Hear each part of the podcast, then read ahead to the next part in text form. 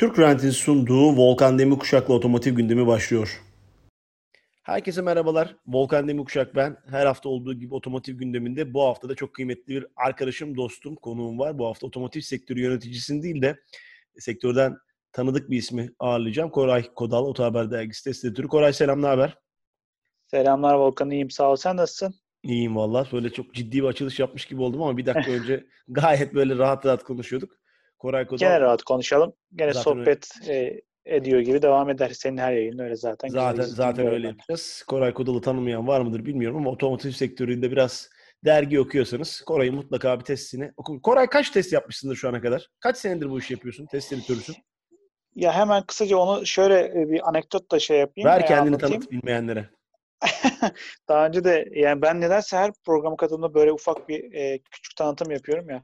Ama e, sana artık, özel bir şey değil ki Koray. Ben sana bir şey söyleyeyim. Değil ben ben kendime de aynı şeyi söylüyorum. Yeni bir e, dinleyici, izleyici kitlesiyle de tanışıyoruz. Yani onların bizi bilme zorunluluğu maalesef yok. Dolayısıyla böyle on demand bir şey bu. Birazcık o yüzden kend, ne yaptığımızı hatırlatırsak faydalı olur ya. Çünkü herkes tabii, her şeyi tabii. dinliyor ama doğru kişileri dinleme konusunda birazcık daha bence hassasiyet göstermek lazım. Buyurun Koray Kodal. Ee, geçen yeni bir otomobille Opel Astra'nın makyajcısıyla e, bir dışarıdaydım. Birisi geldi yanıma işte abi bu araba ne satıyor musun alıyor musun falan. Galericiyim de senin. Ee, e, işte, dedim işte te, otomobil, otomobil dergisini test ediyorum otomobilde. İşin ne mesleğin ne falan. Ben de yaparım dedi. Çok kolay o iş dedi. Tabii ki dedim e, yaparsın. Herkes yapabilir. Ama ben 15 senelik gazeteciyim. Hani biraz işin gazetecilik kısmı var dedim burada. Tabii ki otomobil kullanırsın. Ben çok araba kullandım dedi. E tabii kaç tane kullandın dedim. E, işte abi 8-9 tane araba kullanmışımdır 10-15 senede dedi. Çok iyi. Dedim ki dedim ben haftada yani e, yılda daha doğrusu 120 civarı otomobil kullanıyorum e, ortalama. 15 yıldan çarparsan dedim işte bir e, 2000'e yakın bir otomobil. 2000 yapar. E bir de yurt dışı lansmanlarımız Tabii. var bizim. Ben direkt testleri söyledim. Yani ölçümünü yaptım. E, makineye bağlayıp ve yakıt tüketimi ölçümlerini yaptım. Dedim ki yani bu Astra'yı ben 2000 tane otomobille kıyaslayabilecek şekilde e, düşünerek yapıyorum. Tabii ki sen de yapabilirsin. Bugünden itibaren başlarsın. Tecrübeyi edindiğin zaman sen 15 sene sonra konuşalım. E, sonra arkadaş şaka yaptım abi falan dedi. E, yani ben evet çok otomobil yani Türkiye'de en çok e, otomobil kullanan test eden daha doğrusu kişiyimdir. O konuda mütevazı olmaya gerek yok. E tabii doğru. Yani e, şunu da söylemek lazım. Yani bizde test kavramının aslında bir e, içeriğini de doldurmak lazım. Yani şimdi atıyorum evet. ben gidip bir otomobil almaya gidiyorum tamam mı? Hiç de bu konuyla ilgili fikrim yok. Hı-hı. Gittim bir tane bayide bana bir test sürüşü ayarladılar. Ben bu otomobili test etmiş oldum mu? Yoksa e, tabii ya birazcık hissiyat mı almış oldum? Senin yaptığın Sürüş test böyle bir şey değil yani bu o sürüş izlenimi edinmiş oluyorsun. Tabii. Test için yani bireysel olarak da insanlar bunu yapabilir. Tabii ki cihaz bizdeki e, ölçüm ve işte ben hızlanmasını, frenini ölçüyorum, ara hızlanmalarını ölçüyorum, sesini ölçüyorum. Hepsinin bir cihazı var. E, yakıt tüketimlerini ölçüyorum. Bir parkurumuz var e, belirlediğimiz ve sürüş dinamiklerini her arabayı aynı yere soktuğum bir parkurum daha var. Bir 40 kilometrelik. E, şehrin içerisinde ve etrafında. Bunu herkes tabii ki yapabilir. Aletsiz kısmını e, insanlara da bunu tavsiye ediyorum. Bir otomobil alacaksanız evet bir bayiye gidin. Mutlaka otomobili kullanın. Ama test etmek için birazcık daha bir yani yarım günlük bir otomobil kullanma e, şeyinize ihtiyaç var. Vaktinize bence. Tabii yani söylediğin şey çok doğru. Mesela biz Automotor Sport dergisi için Almanya'ya gitmiştik Yaman'la. Ki sen de çok yurt dışı seyahate gittin ama hani öyle bir imkanı e, ilk defa ben görmüştüm. 75 kişilik bir editör kadrosu. içerisinde mühendislerin, evet. teknik analistlerin olduğu ee, adam evet. gidiyor bir tane adam işte sen de hep konuşuyoruz bunu 65 yaşında tek görevi sıfır yüz hızlanması. Bir adam daha var orada. Bir tanesi evet, Ahmet, evet. bir tanesi Hans. O da yüzden sıfıra fren yapıyor. Bir tanesi Tabii. slalom testi yapıyor. Yani adamların uzmanlıkları aslında bu. Bir adamla tanıştık orada Koray. Ee, ismini hatırlamıyorum. Bizim derginin editörlerinin 17 yıldır aynı iş yapıyormuş. O da mesela Hı. karşılaştırılacak otomobilleri seçiyor. Şimdi bize genelde kızıyorlar. Mesela geçen hafta bizim Sürüş Zamanı YouTube kanalında bir tane karşılaştırma yapmışız. Eğlenceli olsun diye aynı otomobilin e, Renault'dan bir model diyeyim sana Duster. E, Dacia Duster pardon. Bir tanesini benzinli, bir tanesini dizel motorla karşılaştırmış. Şimdi millet bize kızıyor. Niye öyle yaptınız? Öyle karşılaştırma mı olur falan. Yani Ha. çok enteresan. Yani insanlara gerçekten hani bildiğini anlatmak da böyle bir değişik oluyor. Yani aslında bildiğin bir şeyi bir kere daha niye anlatasın diyorsun kendine ama olsun diyorsun. Öğretelim, anlatalım, fikir verelim, düşünmesine Evet. sevk edelim. Yani aslında çok kıymetli bir iş yapıyoruz, yaptığımız iş. Ama dediğin gibi Türkiye'de e, az kişilerle yapıldığı için az kişiler çok tecrübe ediyor. Dolayısıyla Türkiye'de bu işler iyi gidiyor. Peki sana bir şey soracağım. Şimdi son dönemde biz e, otomobil eskisi kadar kullanamıyor gibi bir döneme girmiştik. Sonra tekrar test araçları, parkurları açıldı. Sadece yurt dışı lansmanlarına gitmiyoruz. Yurt dışından Türkiye'ye gelen markaların, modellerin gecikmeli test sürüşlerine veya basın lansmanlarına şahit oluyoruz. Sen de pek çoğuna son dönem. Hı hı. Neler değişti hayatında? Ee, şöyle aslında özlediğimiz yani bir sene önce, bir buçuk sene önce kullandığımız yurt dışına lansmanına gittiğimiz otomobilleri yeni yeni görüyoruz artık. Yani Mercedes-Benz EQC'yi, işte Peugeot 208'i, Octavia'yı bunların hepsini bir sene, bir buçuk sene önce gördük biz yurt dışında. E şimdi Türkiye'de e, biz de yeni direksiyonlarına geçtik.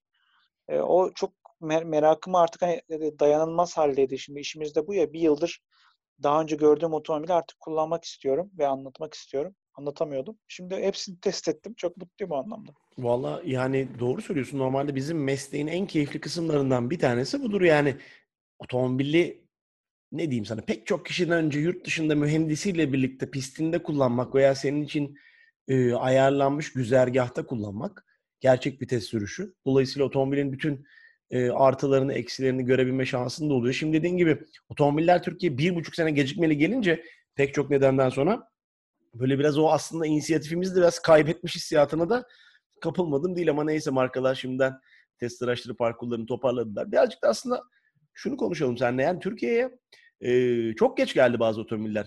Gerek markalar biraz çekimser kaldı, gerek e, işte biliyorsun işte emergency durumlarından, e-call hikayesinden ba- bayağı markalar otomobillerini geciktirdiler. İşte geçen sene Evet. bunu BMW hatırlıyorsun. BMW 3 serisinde bayağı bir yaşamıştı. Çok gecikmeli getirdiler. Belli şekillerde bu e, şeyler çözüldü. Bazı markalar bunu daha çözmeden e, getirdiler. Bazı markalar hiç getirmediler. Onlar yerine mesela Honda'da olduğu gibi elektrikli araçlarını dışarıdan grey markette kişiler getirdiler. Yani değişik bir dönem. Şimdi senin son dönemde kullandığın, heyecanlandığın bir şey oldu mu? Ya da ne var? Yani tabii Po- Porsche e, Taycan. Değil mi? Şöyle düşünerek söyledim. Çünkü hep tereddütteyim şimdi. Türkçe bir isim. Taycan. Ama e, okunuşu yani biz bunu Porsche yetkililerine de sorduk. E, Selim Bey'e de sorduk. Yurt dışındaki tüm videoları da Porsche'nin e, izledik. E, ismi, okunuşu onlar e, Taycan diyorlar ve Taycan olarak biz de e, söylemek durumundayız. Yani aslında Tay yani bildiğimiz atın genç hali ve can hani e, onun canı genç bir ru- at ruhu gibi e, Türkçe kelimeleri birleştirerek oluşturulmuş bir isim. E, zaten ismin Türkçe olması e, bir milliyetçi duygularımızı kabarttı. Çok hoşuma gitti. Ama yani otomobili ben fuarda bak o da gecikmeli gelmesi şeyi o. Fuarda görmüştük. Bilmiyorum beraber gecikmeli. miydik? Cene- Evet evet. Cenevre miydi, Fransa mıydı onu da hatırlamıyorum. O kadar ö- uzun sanki bir asır önce fuara gitmiş Hmm. gibiyim. Fuarlar Bir daha da bir asır sonra zor gidersin. Ya bitti ona da çok üzüldüm. Bizim işin eee, yarısı mesela meslektaşlarımızın sevmez fuarı. Çok yürürsün, sürekli toplantılara gidersin diye. Ben de eee, çocukluğumda ben fuar, otomobil fuarında çalıştığım için ve açıkçası çok tutkuluyum fuarlara karşı. Eee, bitmesine çok Fuar ben üzüldüm. de Yani severim ya. Yorucu mu yorucu doğru. Yani işte gittiğimiz zaman şikayet ediyor muyuz? Çok ediyoruz. Biz gazeteciler şeyizdir, şımarığızdır yani. Gitmediğimiz zaman niye gitmiyoruz deriz. Gittiğimiz zaman da amma çok yorulduk deriz. Yalan yok. Ama yani fuarda Evet. olmak, o atmosferi yaşamak, o gürültü, bir de o şey var ya, Evet, evet. seni yorması, sesin seni yorması, etraftan gelen böyle kakafon. Önündeki arabayı görmezsin. Yani dersin ki Porsche e, Taycan nerede ya dersin. E, önündedir yani aslında o an. Biraz şey olursun, şaşırırsın dediğin gibi. Cenevre o, Otomotiv Fuarı'na gidersin, Ferrari standına gidersin. Sürekli örtülüdür, çıldırırsın yani. Açsanız artık evet evet falan 10 filan diye. gidersin. Sonra açarlar üstünü. Bu sefer de kapıdan içeri giremezsin. Yani enteresan bir şeydir. Dolayısıyla fuarcılık tarafı da geçti. Aslında tekrar Türkiye'ye dönecek olursak mesela ben e, 208'i biraz etkileyici buldum. Etkili Tabii. yani açıkçası etkilendim. Hoşuma da gitti. Ki dediğin gibi yine gecikmeli geldi. E, iyi satış rakamları yakalayacağını düşünüyorum. B segmenti hakikaten e, sıkı satışların olduğu bir segment. E, onun yanı sıra senin söylediğin gibi EQC geldi. E, Skoda Octavia geldi. Bunlar da kuvvetli modeller. E, EQC'de geçen hafta Koray ben e, Palandöken'e bir küçük bir seyahate gitmiştim. Orada e, otelin kapısının önünde araç duruyordu. Sağ olsunlar bana öyle tahsis ettiler. E, test karda, aracı değil mi? Oradaki evet, müşterilerin evet, tanıması için. Aynen öyle. Oraya işte shuttle yapıyorlar. E, bir yani bir şöyle söyleyeyim sana birkaç saatlik kullanma şansım da oldu. E, oldukça güzel. Elektrikli otomobillerden çok keyif alıyorum ama mesela gözümde bir eksisi var. Onu sonra söyleyeyim. Artılarını çok söylerim de. E, iç mekan mesela şimdi Porsche Taycan'ı kullandım ya bir hafta önce. İnanılmaz evet. devasa 3 tane multimedya ekranı dokunduğun zaman bir yerlerden böyle alev atan şeyler falan filan. Şimdi EQ'sünün içine bindiğim zaman bir daha önceki Mercedeslerdeki benzer neredeyse kokpiti görmüş gibi oldum. O bana birazcık ben, daha, burada biraz daha teknoloji katılamaz mıydı diye düşündürdü. Sonra ben de otomobil bir buçuk sene öncenin otomobili. Ben de şöyle söyleyeyim sana. E, onu da işte dediğin gibi zaten fuarda zaten görmüştük. Lansmanla e, sizin sürüş zamanı için e, video evet, senin çok güzel bir videon var. Bu arada izlemeyenler e, o, Koray'la e, Yaman'ın videosunda sürüş zamanı YouTube kanalında izleyebilirler. Evet, Oslo'da e, gitmiştik. Yaman'la o sürüş zamanını çekmiştik. Sen yoktun. E, senin yedeğin olarak ben Otohaber adına gittim ama Yaman'a konuk oldum sizin programınıza. E, şimdi de e, Otohaber'in de YouTube kanalında gene ben testleri anlatıyorum. Gene EQC'yi çektik orada. İkisinde de aslında aynı şeyi söyledik biz. E, Yaman'la çektiğimizde de bu en son benim kendi çektiğim videoda da ve Otohaber dergisinin test yazısında da. Bu bir tarz. Yani Mercedes bunda fütüristik olmak istememiş. Yani evet e, Taycan'ı Panamera'dan ayırmış e, Taycan'ı Panamera'dan ayırmış Porsche. Bir tanesi geleneksel e, düğmelere, ekranlara sahip bir otomobil Panamera. E, bu dört kapılı kupe ya da sedan e, Taycan bir uzay gemisi gibi. Bir dakika e, Mercedes... bir şey soracağım. Şimdi fütüristik mi geldi sence Taycan? Bence fütüristik Tesla'nın bu hafta tanıttığı Tesla Model S. E, yani Taycan bence fütüristik. Çünkü gelenek, model... yani yenilikçi diyelim. Model S gene e, Model S yani hiçbir şey değişmiyor. İki tane bir öncekiyle bir e, sonrakini koy. Şimdi seni heyecanlandıran o direksiyon oldu. Bence hiç ee, ekran... bu arada hiç ben onu beğenmedim. Ha ya da işte e, böyle bir hareketlendiren. Çünkü ekranlara baktığında aslında e, o diğerlerine benzemeye dönmüş. Yani dikey devasa dikey bir, bir ekrandı. Vardı. Şimdi Yatay Porsche'deki aynı ekranlar e, normal daha e, göze uygun gelen, batmayan bir ekran haline gelmiş. Porsche'de ise bir de e, konsol tamamı ekran olabiliyor. Yani ön yolcu tarafında da kocaman bir ekranımız daha var. 10 inç kadardı yanlış hatırlamıyorsam. Evet. Biz bunu ben Opel'in e, kompakt sınıfının yıl dönümünde e, Almanya'da Opel'in bir konseptinde gördüm ki herhalde 6-7 sene 8 sene önce yani sol köşeden sağ köşeye kadar konsolun tamamı dijital monitördü. Yani futuristik tasarımlar bunlar. Evet, e, Taycan'ın da e, futuristik gözükmesinde ekran e, yerleşiminin işte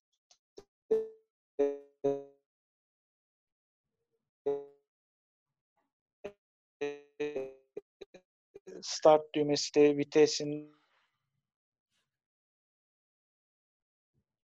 farlarının e, enteresan gizli yerini. Bir de futuristik olmama sebebi de o zaman bu elektrikli ya da değil e, telaşına düşmüyorlar. Aynı şekilde biz Peugeot 208 de şimdi daha yeni geldi ama biz bir, bir buçuk sene önce elektriklisini de kullandık. E, o da içi futuristik değil. Yani aynı 208'in biri sana söylemezse elektrikli olmadığını, yani sesilmesini haricinde anlamazsın. Evet e, dışarıdan belki anlamama şansın yüksek dediğin doğru. Evet yani insanları alıştırmak adına elektrikli otomobilde şaşırmayalım. İşte Tesla evet e, alışmadık bir tasarım, iç mekan vesaire. Çünkü otomobil üreticisi değil o adam. Bu arada ben şuna şunu demek istememiştim. Belki de hani e, aslında elektrikli otomobil standart konvansiyona göre tamamen farklı olmalı, öyle olmalı, böyle ha. olmalı değil yani bahsettiğim şey. Hani biri uçmalı, biri yerde konmalı gibi değil de hani ne bileyim birazcık daha şimdi dediğim gibi Taycan'la şimdi biz kıyaslayınca gözümüzde onu e, acaba böyle mi olmalı? Bir de Jaguar I-Pace'i falan da kullandık zamanında. Birazcık daha böyle sanki EQC'nin iç mekanı bana biraz baharatsız yemek gibi geldi. Yani evet e, Audi'ninki e-tron neydi Audi'ninki? Kafam gitti şimdi. e-tron doğru söyledin. e-tron doğru söyledim. e-tron dediğim gibi aşırı futuristik e, şey Grey Market getirdiği için görüyoruz. Evet. E, bir de Avrupa'da çok gördük. Biz o Oslo'ya gittiğimizde e, ülkenin yarısı %50 oranında elektrikli otomobil kullanıyor. Görmediğimiz elektrikli otomobil kalmadı. e-tron da vardı. İşte çamurluklarında aynı Porsche Taycan'da olduğu gibi hareketli açılan e, elektrik şarj girişleri, işte konsol, aynaları yok işte kamera var falan.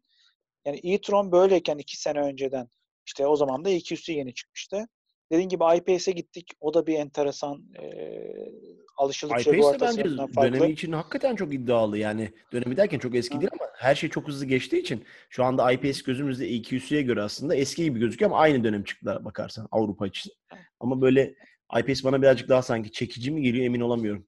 İşte ama bizim gibi ülkelerde biraz daha tutucu ve geleneksel araçları seven ülkelerde EQC iş yapar ki e, ben biliyorum e, Mercedes sıra yazıyor hala Ben bu hafta sordum sana söyleyeyim. Üç tane arkadaşım EQC almak için e, bana, bana danıştılar Koray. Gerçekten otomobil yok. Mart, Nisan, Mayıs aylarında otomobil bak şu anda otomobillerin fiyatları nispeten biraz durdu. Fiyat artışı bahsettiğim şey. Fiyatlar yine hala yüksek. 900 bin bantlarını falan geliyor EQC ama e, sıra yazmaya devam ediyor herkes. Yani e, geçen seneye göre biz azalır beklentisine girmiştik Ocak-Şubat ayı. E, şu anda Ocak ayının sonunda da çok enteresan rakamlar, çok rakama boğmak istemiyorum ama insanları hani e, talep de azalmış gibi gözükmüyor. Bir yandan şey de var biliyorsun Koray, e, engelli muafiyet indirimlerinin de açıklandığı bir ay oldu Ocak ayı. Dolayısıyla 330 bin bandına geldi. İnsanlar oradaki ihtiyaçlarını da öteleyip karşılamışlardı. Evet, evet. Onun da bir artışı söz konusu. Yani Ocak ayı beklentilere göre iyi gidiyor gibi.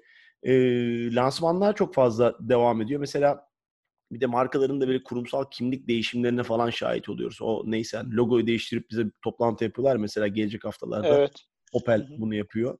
Ee, bir yandan büyük markaların birleşimlerini falan görüyoruz. Herhalde böyle giderse tek çatı altında çok daha fazla markayı görmek çok da şaşırtıcı olmayacak gibi değil mi? Evet bana da mesela geçenlerde bir e, okuyucumuz, takipçimiz artık e, nasıl hitap etmek gerekirse özelde onu sormuştu. Yani ben bir Volkswagen Golf, Seat Leon arasında kaldım. Bu ikisi sadece logo farkı yani aynı firma. Yıllardır bunu konuşurduk. E şimdi PSA ile Fiat birleşiminden e, onaylandı. E, PSA'da Opel Corsa şimdi yeni çıktı. E, Peugeot 208 yeni çıktı. Yılın otomobili bu arada 208 hatırlatalım. Evet C3 çıkacaksa e, yeni platform. C4 tanıtılıyor bu hafta bu arada. Şimdi bunlarla birlikte e, fiyatın da bir B segmenti e, evet o da var. E, yani bütün bunların aynı platformları, aynı motorları hatta aynı anahtar ve düğmeleri kullanmaları arasındaki farkı nasıl açacaklar? E, hepimiz merakla bekliyoruz. Valla burada e, yani ilk etapta gözle görülür bir şekilde kazanan biraz PSA grubu gibi oluyor Koray. PSA grubu evet. yani belki bilmeyenler açısından bir kere daha söyleyelim. Peugeot Citroen'in e, DS'in içinde bulunduğu, şu anda Opel'in içinde olduğu devasa bir şemsiye. E, evet. Türkiye'deki satış rakamlarını çok iyi yakalı arttırdılar. Yani ben Citroen evet. tarihini bu kadar senede tanırız. Hepimiz biliriz. Hı hı. Ee, bayiden daha doğrusu distribütör değişikliği ana marka geçtiğinden beri Citroen'deki inanılmaz yükselişi ve satış rakamlarındaki neredeyse 40 binleri görmeyi görüyorsun ki onlardan bahsediliyor. Hiç hayal edemezdik. Herhalde eski Citroen çalışanları da şu anda hayıflanıyordur. Ya biz ne oldu? Bizim marka nerelere geldi falan diyordur. Bu arada Ama ben ilk otomobil de konuş... Citroen'de ha. Söyleyeyim sana. Citroen Saxo vardı bir tane. Saxo vardı. 98 evet. model. Ben onlarla da konuştuğumda ilk o değişim olduğunda bayiden e, yani özel distribütörden genel e, merkeze geçtiğinde Türkiye'de genel distribütöre Avrupa'ya bağlandığında e, şeyi söylemişlerdi. Çok haklılar orada. Ya bizim o zaman elimizdeki modellere bir bak. Bir de şimdi onların elindeki modellere bir bak demişti. Hakikaten öyle. Çok haklı. çok güçlü. Yani, yani C5 o, o zamanlar CL'i satıyorlardı. Tabii. Ha. DS mesela DS'de de eski eski DS'leri hatırla. DS işte evet. böyle diyorduk ya bu ne kadar saçma tasarım yok tavanda şeyler şunlar bunlar. Şimdi DS7'ye bakıyorsun ne kadar güzel değil mi? E, e DS zaten evet e, premium deyip deyip duruyorlardı öncesinde ama olup olmadığını yani o DS3'leri mesela premium'a pek sokamıyordu ama şimdi DS7'de evet bir alternatif premium olarak düşünülebilir. E bir de ee, şu da var Koray. E, Fransızların bence yıllardır kafalarından atamadıkları problem Fransızlar dayanıksız. Fransızlar dayanıklı. Yani insanlar belki bunun böyle olmadığını öğrendiler bazıları ama yıkamadılar yıllarca bu şeyi. E, evet. Tamam Fransız otomobillerinin çoğunun tüketimi müthiş olduğunu biliyoruz. Tüketimler çok verimli. Tasarımlar çok şık, çok güzel. Ama Almanlara göre genelde dayanıksız derlerdi ki ben bunu bizzat evet. kendi aldığım otomobillerde de e, yaşamıştım. Fakat ondan sonra işler öyle bir değişti ki bence e, tabii, Peugeot, Peugeot 308 ile falan bu başlamış olabilir. Belki birazcık daha da eskiye dayandırabilirsin. İşler çok olumlu yönde gitti. Şimdi Peugeot'da mesela 3008'e bakıyorum. Hiç öyle bir dayanıksızlık problemi yok. Dayanıklılık problemi Ya- yok. 1008'e bakıyorum. Öyle bir şey görmedim. Bir tek 508 galiba. Çok fazla satılmadığı için onunla ilgili fazla yorum yapamıyorum. kullanmıştık. 308 ile ilgili hemen ben en başından sana e, özet geçeyim. 308'in e, aslında son neslinin ne kadar iddialı olduğunu biz algılayamadık. Türkiye'de de pek e, yollarda da göremiyoruz. Satış rakamlarında da çok zıplayamadı. Compact hatchback'te ilk tercihlerden biri değil. Ama Peugeot uluslararası bir lansmanda uluslararası olarak şunu yapmıştı. E, 50 bin, 100 bin, 150 bin kilometrelik 3, 308 testlerini bize kullandırdılar. Yani biz hepsini kullandık. Aynı, aynı zamanda sökülmüş otomobilleri kullandırdılar. E, şey gösterdiler. İşte e, kırıcı parkurlarda kullandırdılar vesaire. Demeye çalışıyorken bizim bu yaptığımız otomobil hani o kadar dayanıklı ve uzun ömürlü ki kıymetini biline getirdiler. E, yani 308 Bu arada bunu Kral- Sport Autopist'te yapmıştı. Siz de ona gitmiştiniz. Yanılmıyorsam. Hayır. Ben ona gitmedim. E, Peugeot'un kendi yaptığı, kendi parkurunda Fransa'da bir e, lansmandı. Zaten iki kişi gittik biz ona. E, Hı hı. özel bir şeydi, e, eventti. Yani birkaç, hatta sadece test editörlerini çağırmışlardı. E, Hı hı. dünya genelinde de. E, benim meslektaşlarım ortalama 55-60 yaşlarındaydı orada. yani Tabii tabii zaten öyledir. Biz yurt dışı lansmanına gidince genelde genç gibi bakarız ama orada 65-70 yaşında test editörlerini falan görünce sonra bir anda hemen Türkiye diyoruz ya Türkiye'de her şey jenerasyon genç. Umudumuz var. Var yani yalan yok. var inşallah biz de o yıllara kadar Peki sana hayatta geçen yaparız. hafta İşte dem- çok dayanıklıydı Biraz. yani otomobil onu demek istedim özetle. ben, ben de katılıyorum sana. Ee, geçen hafta mesela birkaç tane otomobille ilgili bana enteresan sorular sordular. Televizyon programı için üst üste Volkswagen Tiguan'ı kullandım Koray. Hı hı. Skoda Karoq'u kullandım. Ee, Seat Atea'yı kullandım. Sen de hepsini kullanmışsındır. Rahat rahat konuşuyorum. Hı hı. Bana hep şunu soruyorlar. Hangisini alalım?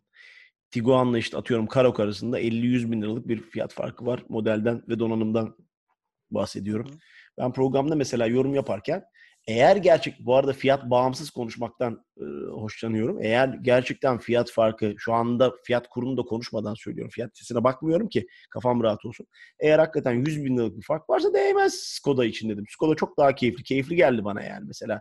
Bu normalde eskiden böyle sorulara çok cevap vermekten imtina ederdik. Yani iki tane otomobilin karşılaştırmasında şunu alın demek doğru değil. Hala böyle dememeye çalışıyorum ama eğer hakikaten Evet. kayda değer 100 bin liralık bir fiyat farkı varsa yani bilmiyorum senden ne, yorum yaparsın? Yani e, şimdi aynı platformu kullanıp aynı motor şanzımanları kullanan otomobiller arasında değil mi? Farkı nasıl oluşturacaklar hep merak konusudur. Skoda o gruptan şöyle e, ayrılmaya çalışıyor ve kendileri de onu vurguluyorlar ya Simply Clever dedikleri bir başlıkları var. İşte pratik çözümler sunuyoruz. Ya bu otomobil satmaya yeterli mi bilmiyorum ama e, atıyorum depo kapağındaki buz kazıyıcı kapı içerisindeki şemsiye, işte bagaj kapağının e, içindeki kancalar vesaire gibi. E, ama e, atıyorum geri vites kamerası ya da Apple CarPlay'i, Android Auto'yu direkt bağlayamama gibi Volkswagen'den farklı olarak Tiguan'dan e, bu tür dezavantajları da var. Yani kimin ne e, istediği işte e, çok önemli ya. Yani bir de e, evet şimdi Volkswagen bir imajı var Türkiye'de. Hızlı satılma işte herkesin elinin altında olduğu için gibi. E, o da bir etki. Şimdi Seat o konuda çok zayıf. Hani Seat Leon'la meşhur oldu. Bu arada Seat e, Leon'da yenisi de geldiğini bir kere daha hatırlatalım. Golf gelmedi. Evet, fiyat- o geldi. fiyat listesine çok böyle çarpıcı bir fiyatta girdi. Peugeot 208 ile aynı 231.500 fiyata girdi. kıvamında bir fiyat gördüm. Manuel şanzımanlı versiyon. Ama donanımlıydı bayağı. Evet FR'di donanımlı, galiba. FR donanımlı. Otomatik e, şanzımanlı versiyon da Koray Mart O gibi dilim gelecek. atlıyor. Aynen dilim atlıyor tahminlerine göre Seat ekibinin. Yani 290-295 yani 300 bin bandını falan görmek lazım tahminlerime Yani bayiler aslında fiyat veriyor. İşte ben forumlarda da takip ettiğim gibi dediğin gibi fiyatlar. Ee, hani ön sipariş almak adına aşağı yukarı fiyat veriyorlar. Dediğin gibi bir şeyler söylüyorlar. Ee, yani işin ipin ucu biraz o konuda kaçıyor evet. Zaten 225 ile 280 bin lira arası otomobil kalmadı. Yani ya gerçekten 230 bin liranın altında otomobiller ya da 280 binin üzerinde. Bu arada Skoda ile Ve- ilgili yorumuna katılıyorum. Ee, ben de ona ilave edeyim. Dediğin gibi yani artık otomobiller şimdi eskiden diyorum ya konuştuğumuz şeyler çok farklı oluyordu. Şimdi multimedya ekranı, kolay bağlanabilirlik şeylerini falan konuşuyoruz. Hatırlarsın Evet. bundan 5-6 sene önce Alman dergileri bağlanabilirlik multimedya ekleri falan yapardı. Biz böyle bakardık. Markalarla da konuşurduk. Biz bunu Türkiye'de çıkartalım mı derdik. O zaman derlerdi ki Türkiye'de daha böyle bir şeye gerek yok. Ne gerek var falan. Şimdi artık baktık. İnsanlar şeyi soruyor. Kablosuz mu multimedya ekranına bağlanıyor CarPlay yoksa kablolu mu? Aynı şekilde Skoda'da ben bunu yaşıyorum. Kablolu mesela. Bende de Kamiq var şu anda kullandığım. E, kablosuz Aha. bağlanmıyor. Geri görüş kamerası Geri vites yok. yok, Çok üzücü mesela. Geri görüş kamerası otomobili park ederken artık böyle şey olmaya başladım ya Koray. Kendi kendimi sorguluyorum. Olacak mı? Bir aksilik olacak Ya, mı falan bir filan şey diye. söyleyeyim mi? Onunla ilgili hemen şunu söyleyeyim sana. Şimdi dö- 350-400 binlik bir otomobil sendeki. Hatta donanımı belki daha da yüksektir. Ee, onda olması zaten kabul edilemez. Çünkü zaten şu anda işte atıyorum Fiat Egea'da var. Anlatabiliyor muyum? 180 binlik Egea sunabiliyor. E, 190 binlik, 180 binlik Clio'da var geri görüş kamerası. Hani o hiç kabul edebilir bir şey değil ama onun da sebebini biz biliyoruz. İçeriden bilgi olarak bunu da söyleyelim hazır buradan gelmişken. Bunlar bir paketlere bağlı fabrikadan üretilirken. Yani kamerayı tek başına seçemiyor e, ithalatçı. Kameranın yanında işte internet bağlantısı paketi alması gerekiyor. Fabrikalar üretiliyor. İşte atıyorum e, kör nokta uyarısı paketi alması gerekiyor gibi bir pakete sokuyorlar. Atıyorum o paket e, 1000 euroluk bir paket oluyor ama burada vergilerle falan 30-40 bin liraya çıkıyor onun Tabii. maliyeti. E, çok saçma bir şey olduğu Ya için Türkiye'de alamıyorlar. Distribütörlerin Onu, üretim zaten işi şey gibi oldu. Matematik hesabı gibi oldu. Yani ne yaparız? Neleri çıkartırız da Tabii tabii. O, onu 200 sokayım bunu çıkartayım. aynen şunun altında kalırız vergi limitinin. Hakikaten işler zor. Neyse şöyle bir e, ne diyeyim umut pozitif bir şey var. Şu anda en azından döviz kuru bir sene önceki kura geldi Koray. 8.80'lerde. Evet, evet. 85'lerde. Ha, bu Fiyatlara fiyatlara yansıdı mı? yansımadı. Net. Gerçekten Yansır mı sence? Valla bunu ben kendi yorumumu yapmadan söyleyeyim ama geçen hafta Toyota Türkiye CEO'su Ali Haydar Bozkurt bana çok güzel bir açıklama yaptı. Bu arada da e, eğer kaçıran varsa e, bundan bir önceki podcastimizi Ali Bey'le de yaklaşık 42 dakika konuştuk. Şunu söyledi Koray. Yani biz gerçekten fiyatlara yansıtmıyoruz. Biz e, fiyat verirken uyduruyorum. Ocak, Şubat, Mart aylarında gelen Türkiye'ye gelen otomobillerin paket halinde fiyatlarını belirliyoruz. Daha önceden ithal ettiğimiz otomobillerin fiyatını bir anda belirlemiyoruz. Hepsi gel- Evet, geldikten sonra paçal bir fiyat veriyoruz. Yani atıyorum Evet. şöyle anlatayım. Ocağın birinci haftasında 100 bin lira, ocağın ikinci haftasında 102 bin lira, ocağın dördüncü haftasında euro kurundan bahsediyorum. 106 bin liralık bir otomobil fiyatı var.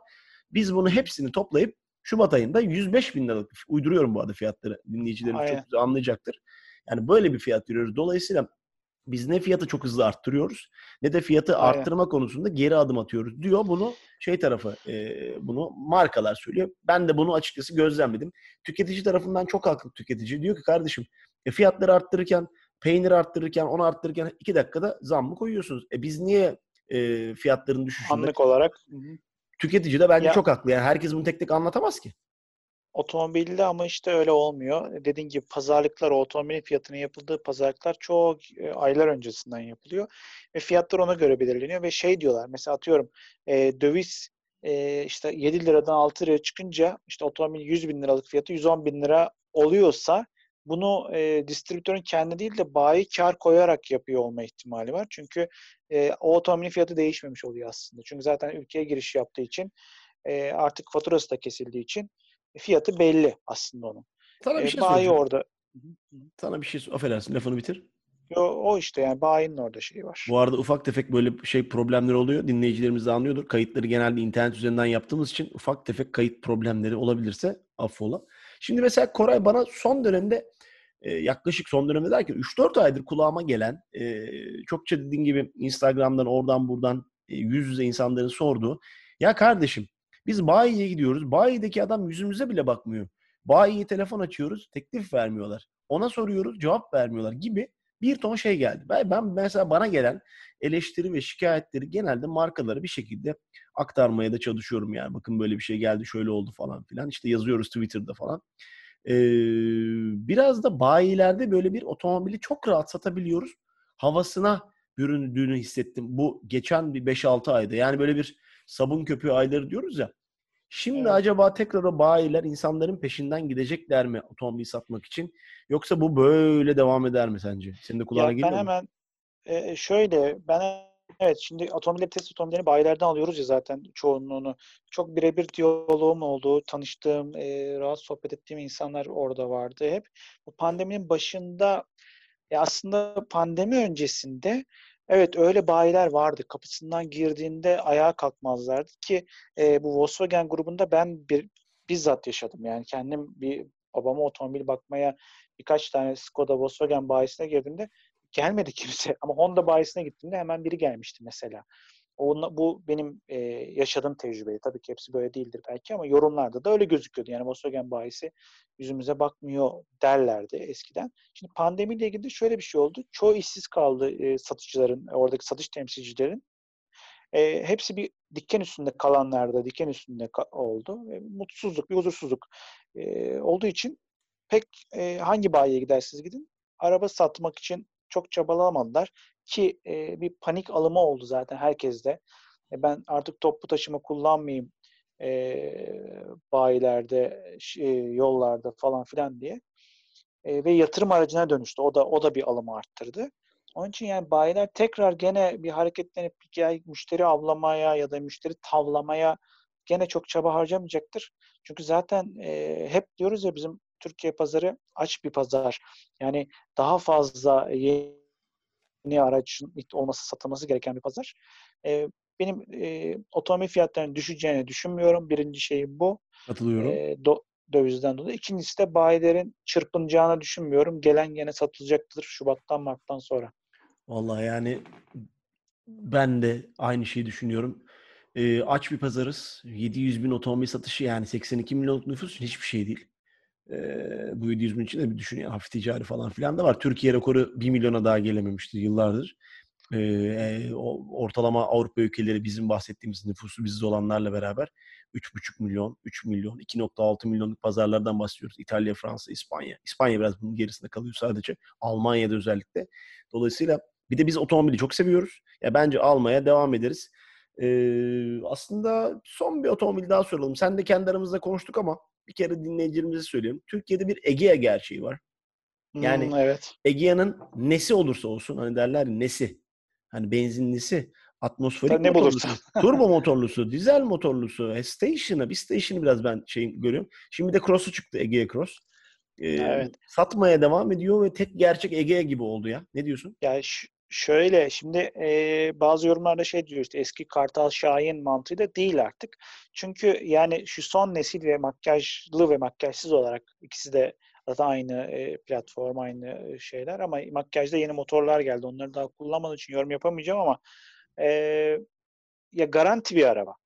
Şöyle iç mekan genişliği, şimdi kompakt sınıf genişliğinde bagaj hacmi yaşam alanı sunabiliyor. E, servis maliyetleri çok uygun diğer markalara göre. Yani e, Ege Hatchback ile Leon'u kıyaslarsan e, yarı yarıya bir servis maliyeti neredeyse var. E, rutin bakımlarda. Yedek İkinci eli çok kuvvetli. Türkiye'nin evet, en çok sevdiği parça şey. fiyatları tahmin ediyorum e, daha çok daha, ekonomik makul. tabii ki. E, yani yeni şu makyajlı halde şimdi cross işi biraz hani fiyat da yükseldiği için o seviyede farklı alternatifler çıkıyor ortaya. İşte atıyorum Hyundai Kona'sıdır bilmem nesidir falan. Yani donanımlara eşitlediğinde orada işi zorlaşır ama alt segmentte fiyat segmentinde kalmaya devam ederse yani B hatchback yerine ya da B sedan yok ama B sınıfı yerine C sınıfı boyutlarında ama aynı fiyatta otomobil sunuyor şu anda hala. Ben de yani Ege yani. başlı başına bir başarı hikayesi olduğunu düşünüyorum. Evet. Türkiye'de tam anlamıyla cuk diye oturduğunu düşünüyorum. Yani hakikaten mis gibi oturdu otomobil Türkiye'de.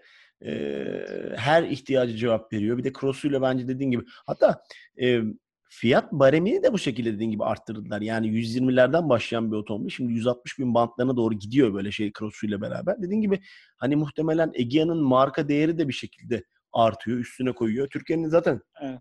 e, ispatlamış bir otomobil. Az önce Cuk deyince de bir de Cuk'tan bahsedelim. Sonra programı ufaktan kapatalım. Geçen hafta e, Nissan Cuk'un da Türkiye lansmanı dijital ortamda yapıldı. Yine Türkiye'ye geç gelen modellerden biri yaklaşık bir buçuk sene falan gecikmeli. 2019'un sonunda otomobil tanıtılmış. Evet, evet e, bizim Avrupa'da. gözümüzde eskidi biraz Aynen, gözüm, hatta. hatta ben geçen gün görünce ya bu otomobili ben bayağı tanıyorum dedim kendi kendime. E, o sınıfta evet. da önemli oyunculardan bir tanesiydi Kaşka ile birlikte. Şimdi bakıyorum mesela o sınıfta öyle kuvvetli modeller var ki e, cuk eski başarısına ulaşacak mı ulaşmayacak mı merak ediyorum. Ne diyorsun? Ya çok artık zor çünkü şimdi yani e, Juku ben ilk çıktığında ben de çok heyecanlanmıştım. B crossover'ı yani tam oturtturdu. O kelime tam onu oturdu. Hani hep bir denemeler vardı. Yerden yüksek otomobiller işte Hyundai iX20 vardı. Bir şeyler vardı. Ama Juk tam bir crossover benziyor. Çünkü yerden yüksekti. Bir de büyük jantlarla gelmişti 17 inç vesaire. Bir atletik duruyordu ve ya seviye nefret et tasarımıydı ya o. Tam ben seven kısım, çok seven kısımdaydım. E, ailemize bir tane aldık. E, hatta ben de Nismos'unu kendime ayırtmıştım. İlkim, e, İlkim abi o zaman genel müdürüydü. E, sözünü almıştık falan filan. Alamadım bir şekilde. Hala içimde ukdedir o Nismo'yu alamamak. Senle Nizmo'ları Ee, gidip GT Akademi'de Silverstone'da İngiltere'de kullanmıştık. Aa bir de. Bak Tabii de gördün mü? Nasıl hatırladım? Yaşlandık ortaya çıktı. E, yani demeye çalıştım. O o zaman etrafta başka B crossover yoktu ama şimdi abi her şey var. 2008 diye şimdi Peugeot'daki PSA'daki ataktan bahsediyoruz ya. Acayip bir otomobil yaptılar. Yani biz onu da hem lansmanda kullandık hem Türkiye'de kullandık. B crossover'da çok iyi. E, işte Opel'de yönetimi aynı platformlarda Crossland'ler Crossland var. makyajlı haliyle çok iyi. Yani direksiyon, süspansiyonu, dize otomatikleri vesairesi çok iyi. E, işte Kona makyajlandı. Şimdi artık e, dizelde de hibrit sunuyor. Yarı hibrit. E, yani ekonomiyi Evet bayağı 48 wattlık bir mild hibrit var dediğin gibi. Ekonomik nispeten. Anladın mı? Böyle saymaya devam edersen bir sürü yani Citroen'de de var. C3 Aircross var vesaire. Yani işi çok zor ya. Yani e, çok zor. Bir de o dönem yine söylediğim gibi hani Kaşkay öyle büyük, öyle haşmetliydi ki ya onun gölgesinde yavrusu kardeşi olarak hani böyle şey vardır ya kolunu atarsın kardeşini kardeşin de gururla yürür Ya bir de böyle. crossover sınıfında domine etti Nissan ikisini. Çünkü dedim ya saha boştu. Ama şimdi yani Juke çok güzel araba. E, tasarımı da çok güzel, içi de güzel vesaire ama tek bir motorla geldi. Evet. Ve başka motor olmayacak da deniyor. E şimdi bütün herkes cayır cayır 4-5 motor seçeneği. Ben e, bu hafta e, video için şeyi anlattığım için ezberimde var Renault Captur'u. 3 tane benzin, 2 tane dizel motoru var. Ve bir de elektriklisi de, e, şey, hibriti de gelecek yani. 6 motor seçeneğiyle 2021-2022'de olacak. Diğer tarafta bir tane. Heyecanla şimdi ben de işte atıyorum onda cam tavan, işte kullanmayı var, bekliyorum yani. Bir şey var burada. de- Yani tüketici e, pardon sen de. yok ses gitti bir anda. Yani tüketici e, tabii ki beğenen alacak ama yani direkt ona yönlenemez. E, Juk'un işi zor o konuda. Zaten eğer şunu diyorum eğer zoru başarırsa Cuk başarılıdır. Yani şu anda çünkü ortam eskisi gibi değil. Ee, şu anda hakikaten rak- rekabet çok çetin. Cuk'un da avantajları var. Ee, kendini de bu şekilde tekrar gösterebilirse gelecekteki Kaşkay, ki Ka- Kaşkay'ın yenisi geliyor. Bu arada sana da komşu geldi galiba. Programı kapat deme zamanları geliyor galiba. Bakalım. Efe geldi. Ev, Efe de bu arada Koray'ın çok tatlı oğlu. Do- Dolayısıyla programı da Efe'nin gelişiyle ufaktan noktalayalım. Ee, Koraycığım teşekkür ederim. Güzel bir sohbetti. Ben teşekkür ederim Volkan. O zaman görüşmek üzere. Aynen. Bu hafta Severek Koray dinlemeye Ko- devam ediyoruz seni. Mersi teşekkür ediyorum. Ayda bir kere biz Koray'la buluşacağız. E, Oto Haber Dergisi Ses Editörü Koray Kodal konuğumdu. E, hoşçakalın. Bu programı bu arada e, Türk Rent'in katkılarıyla sunduk. Kiralama, Türk Rent kiralama bunu da hatırlatalım. Hoşçakalın. Görüşmek üzere.